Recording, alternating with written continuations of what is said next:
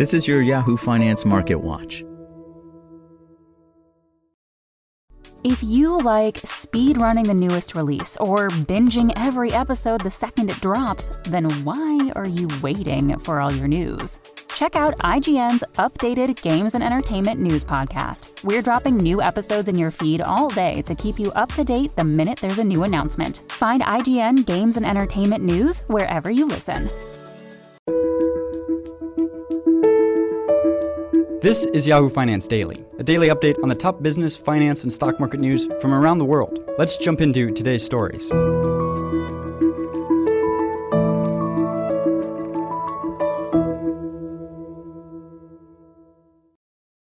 Investors this week will be focused on data on the consumer, with both retail sales and earnings results from two retail giants set for release. The total value of retail sales in the U.S. is expected to have climbed by 1.1% month on month in October, according to the Commerce Department's latest monthly print on Tuesday. This would accelerate from a 0.7% monthly advance in September, which had been an unexpected increase at the time, given that many economists were anticipating that a rise in Delta variant cases would weigh on spending during the month. Our data suggest broad based improvement across major sectors, including restaurants, department stores, and general merchandise. Bank of America economist Michelle Meyer wrote in a note on Friday. Netting out restaurants, gas, and building materials, we look for the core control group to increase 0.5% month over month. Consumer spending remained resilient in October and will likely stay elevated as we head into the holiday season. If results come in as expected, October would mark a third straight monthly increase in retail sales. However, the rate of growth in consumer spending has slowed considerably in the second half of this year so far, compared to the first half when government stimulus checks and other economic support had helped pad consumers' wallets and stoke spending.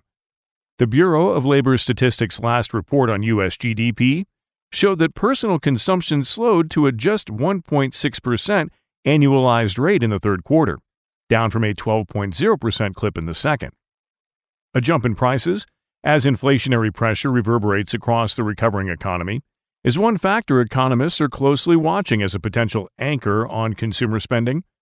While many companies have signaled in their latest earnings reports that they have been able to pass on prices to end users so far, consumers are beginning to take note of rising inflation.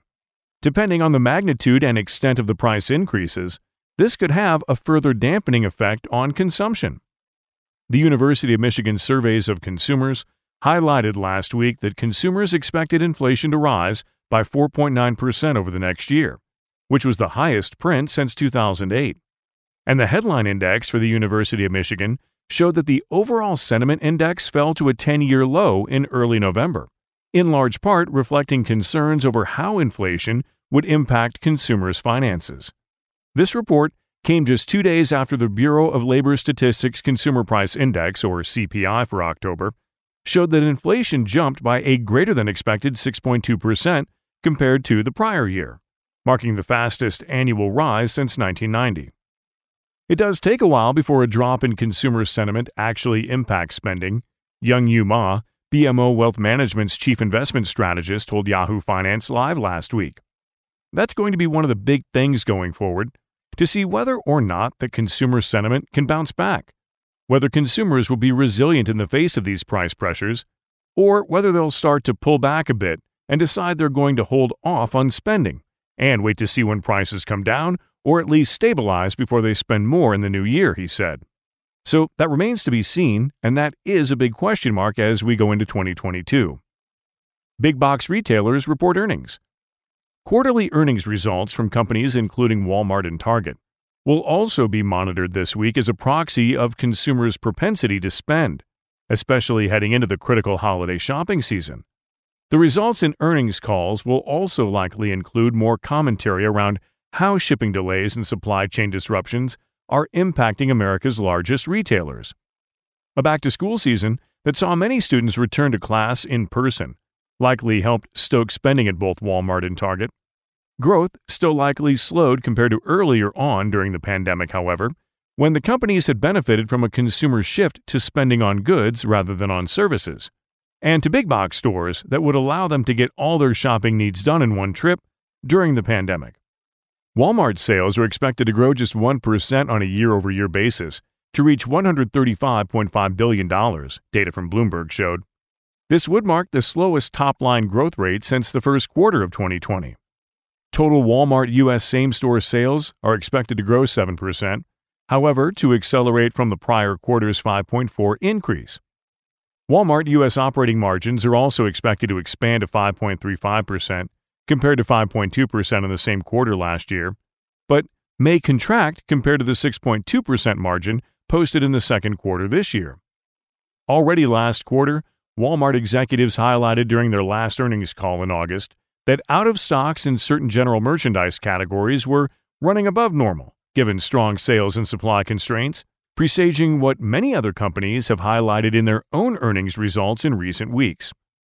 The firm added at the time that they were also taking steps to try and circumvent supply snarls, including chartering vessels specifically for Walmart goods. All these measures, however, also incur additional costs. Target, for its part, also mentioned it was trying to maneuver around supply chain disruptions on its latest earnings call as well. Our team has been successfully addressing supply chain bottlenecks, which are affecting both domestic freight and international shipping. Steps include expedited ordering in larger upfront quantities in advance of a season, mitigating the risk that replenishments could take longer than usual, said Target Chief Operating Officer John Mulligan in August. Bottom line, with Q2 ending inventory up more than 26% or nearly $2.5 billion compared to a year ago, we believe we're well positioned for the fall and ready to deliver strong growth on top of last year's record increase. Target is expected to see revenue grow 8% to $24.09 billion in its fiscal third quarter, also slowing compared to its 9% growth rate in the second quarter, and 21% year over year increase in the same period last year. Closely watched same store sales are expected to rise by 8.3%, or slower than the 8.9% rate in the second quarter. Digital same store sales, however, are anticipated to accelerate sequentially to a 13.25% clip on top of the 155% digital sales growth Target posted in the same period last year. Commentary around labor supply shortages and hiring trends will also be closely watched for both Target and Walmart.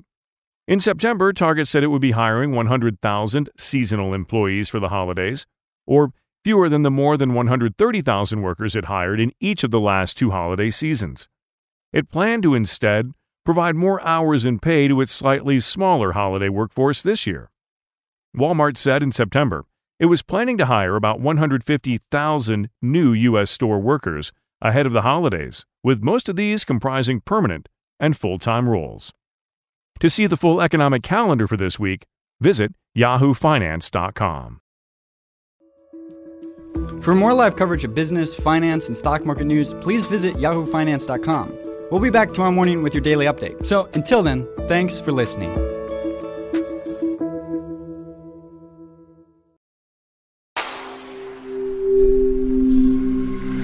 SpokenLayer.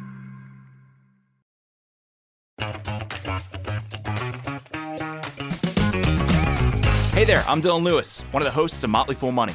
Each weekday on Motley Fool Money, we talk through the business news you need to know and the stories moving stocks on Wall Street. On weekends, we dive into the industries shaping tomorrow and host the experts, authors, and executives that understand them. Tune in for insights, a long term perspective on investing, and of course, stock ideas. Plenty of them. To quote a listener, it pays to listen.